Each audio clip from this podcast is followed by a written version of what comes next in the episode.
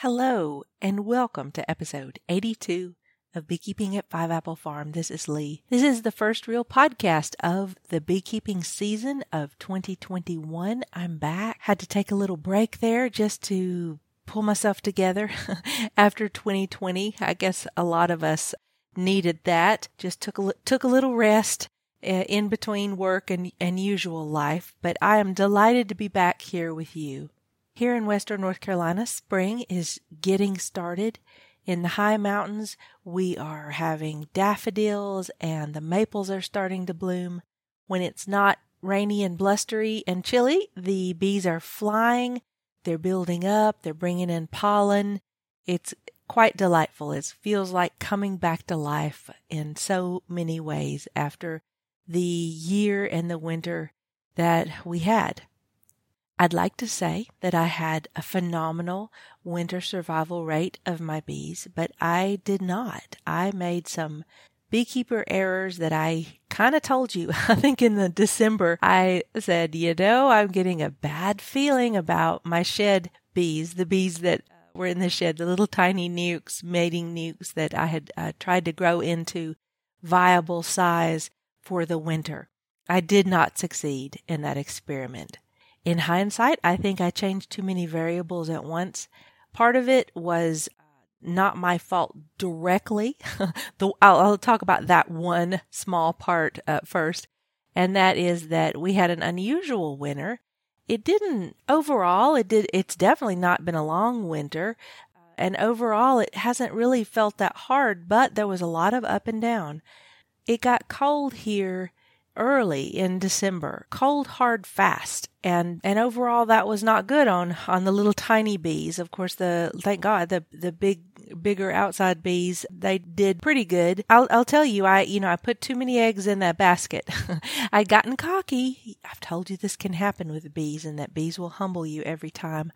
I'd had such good luck for a couple of years of working with overwintered nukes, and then winter before last had phenomenal luck of uh, using these little tiny late summer nukes, growing them up to just big enough that um, from their little boxes inside a shed, even though they fly out in the world, um, that they did fabulous. And so they came out of la- last spring, they came out of winter just rip roaring, and I thought I was onto something.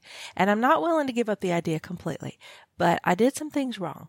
Uh, I had mentioned early that they were definitely too small. I was a little bit worried about it, you know, toward the end of fall.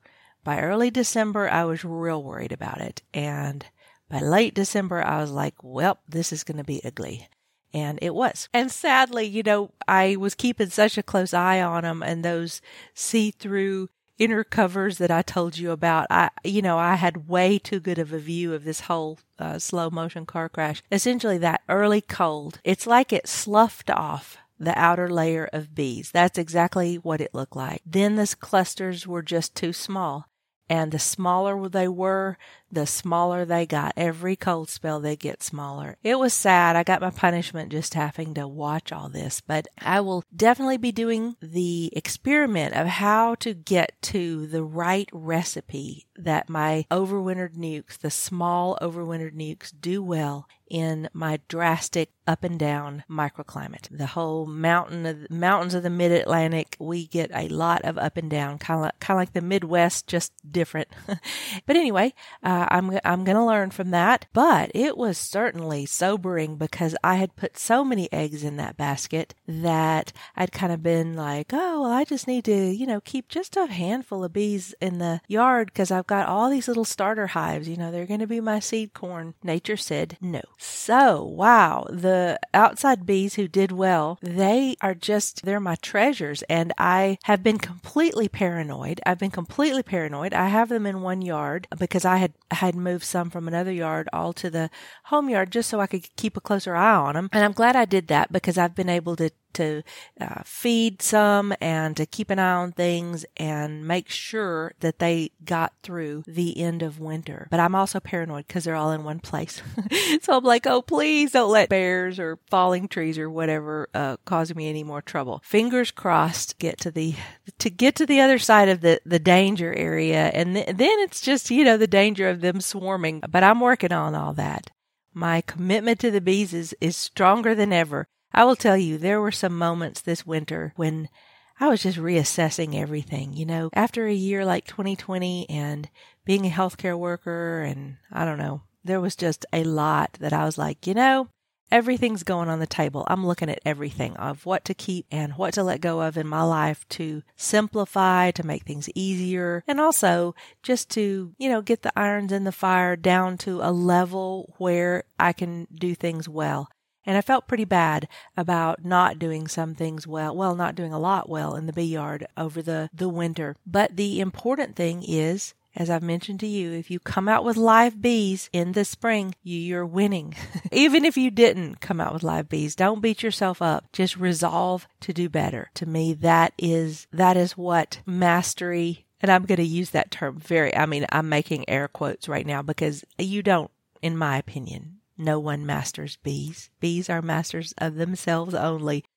To to master a craft to master a craft it's it takes decades and i've only i'm only one decade in and i'm also trying to do some trick riding out there in the bee yard and in doing it without chemicals. It's not been easy but i'm going into the year with some determination to do a few things slightly different and to do a lot of things uh, better one of my best bee friends and I, we've had some conversations about, you know, how it's, it basically get more hives than you can adequately take care of.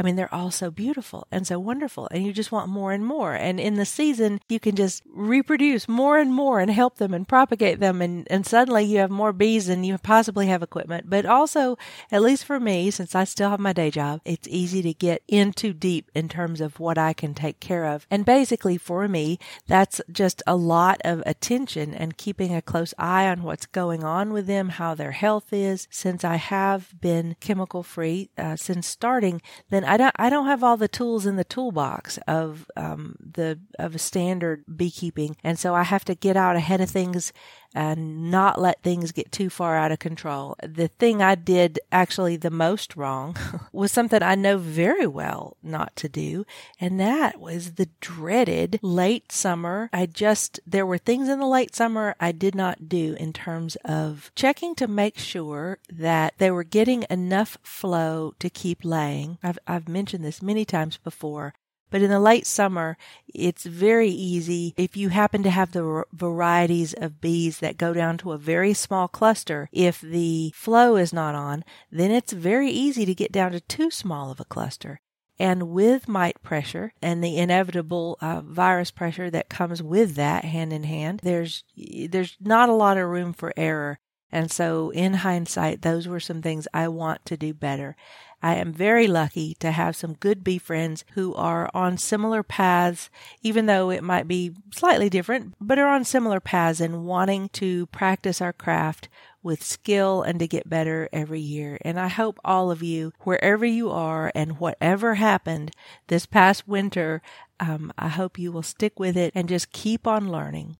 I have so much to tell you about in upcoming podcasts because even though I might not have been making podcasts, I was constantly listening to presentations it has been one of the greatest gifts of doing this podcast for uh, listeners to write and to email me with Zoom links to their club meetings and presentations that they had Zoom links to. And so I have gotten to listen to all kinds of amazing speakers, some of which I am able to tell you about. And then also in the in between, uh, look at obscure uh, YouTube videos.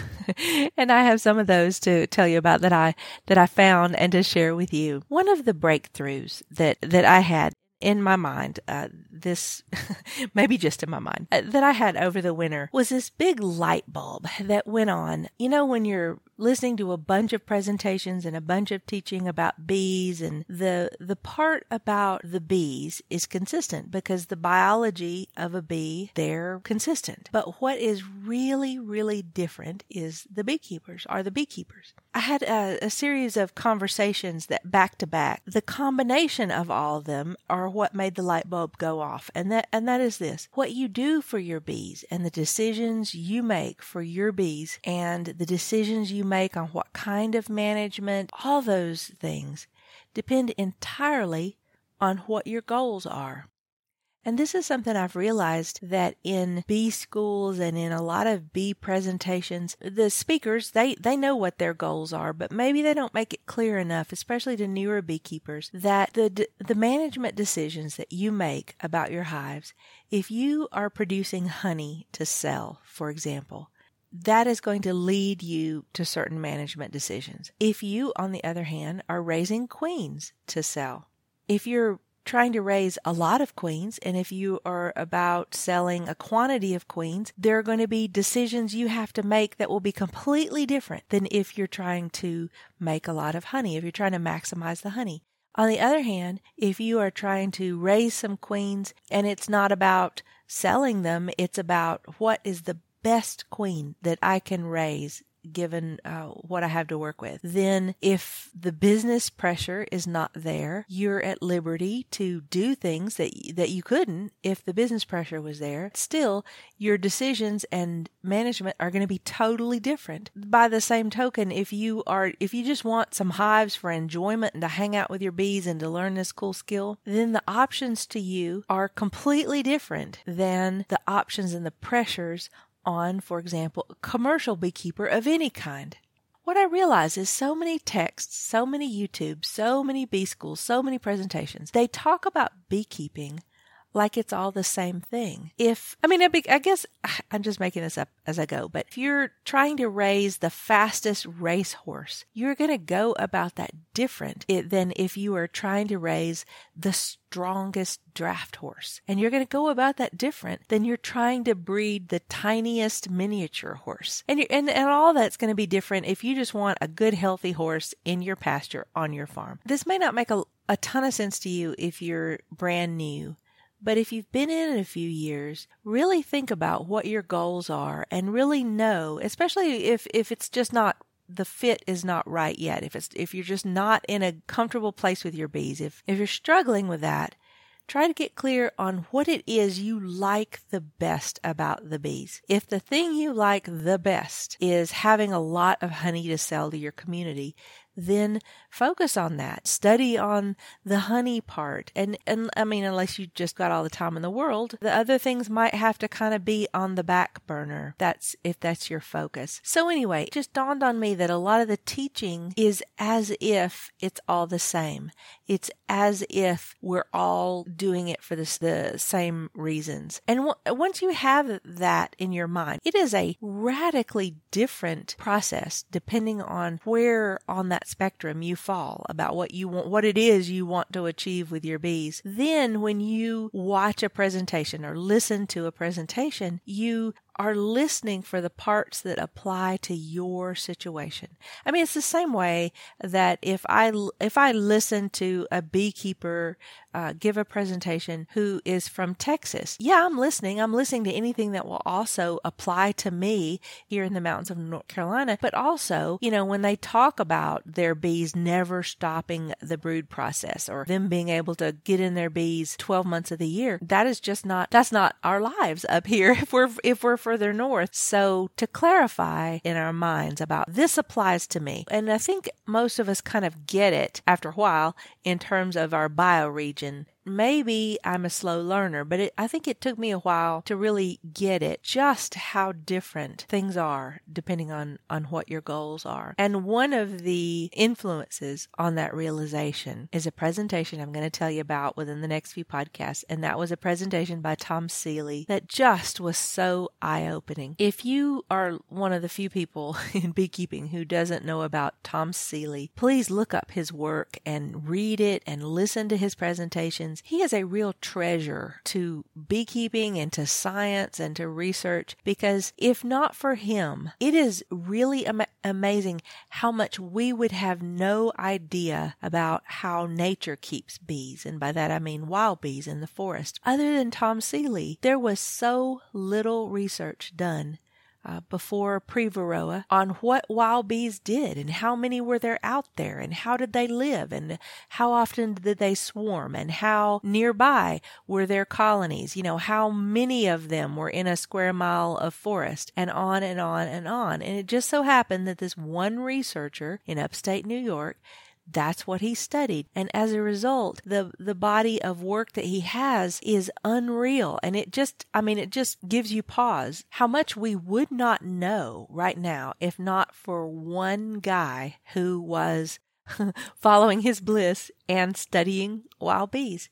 And as a result, after everything that happened with domesticated bees happened, he was the only person that I've ever heard, or at least the only one that kind of speaks to um, an everyday audience, not just a, a, research audience. He was the only one that could say, wow, you know, this is what happened. This is what happened when Varroa came into the forest that he researched researches and this is what the population did and this is how many hives there were and then this is how many hives there were and now this is how many hives there were so any presentation you come across by Tom Seeley, particularly his latest ones uh, where he discusses Darwinian beekeeping. Whatever the price of admission is, it's going to be worth it. His book, let's see, I think it's called The Lives of the Bees. It's only the last chapter in that book that he talks about his concept, and he's just named it this this Darwinian beekeeping. Like, how do we adapt the wisdom of the bees out in the forest, which are the wisest bees?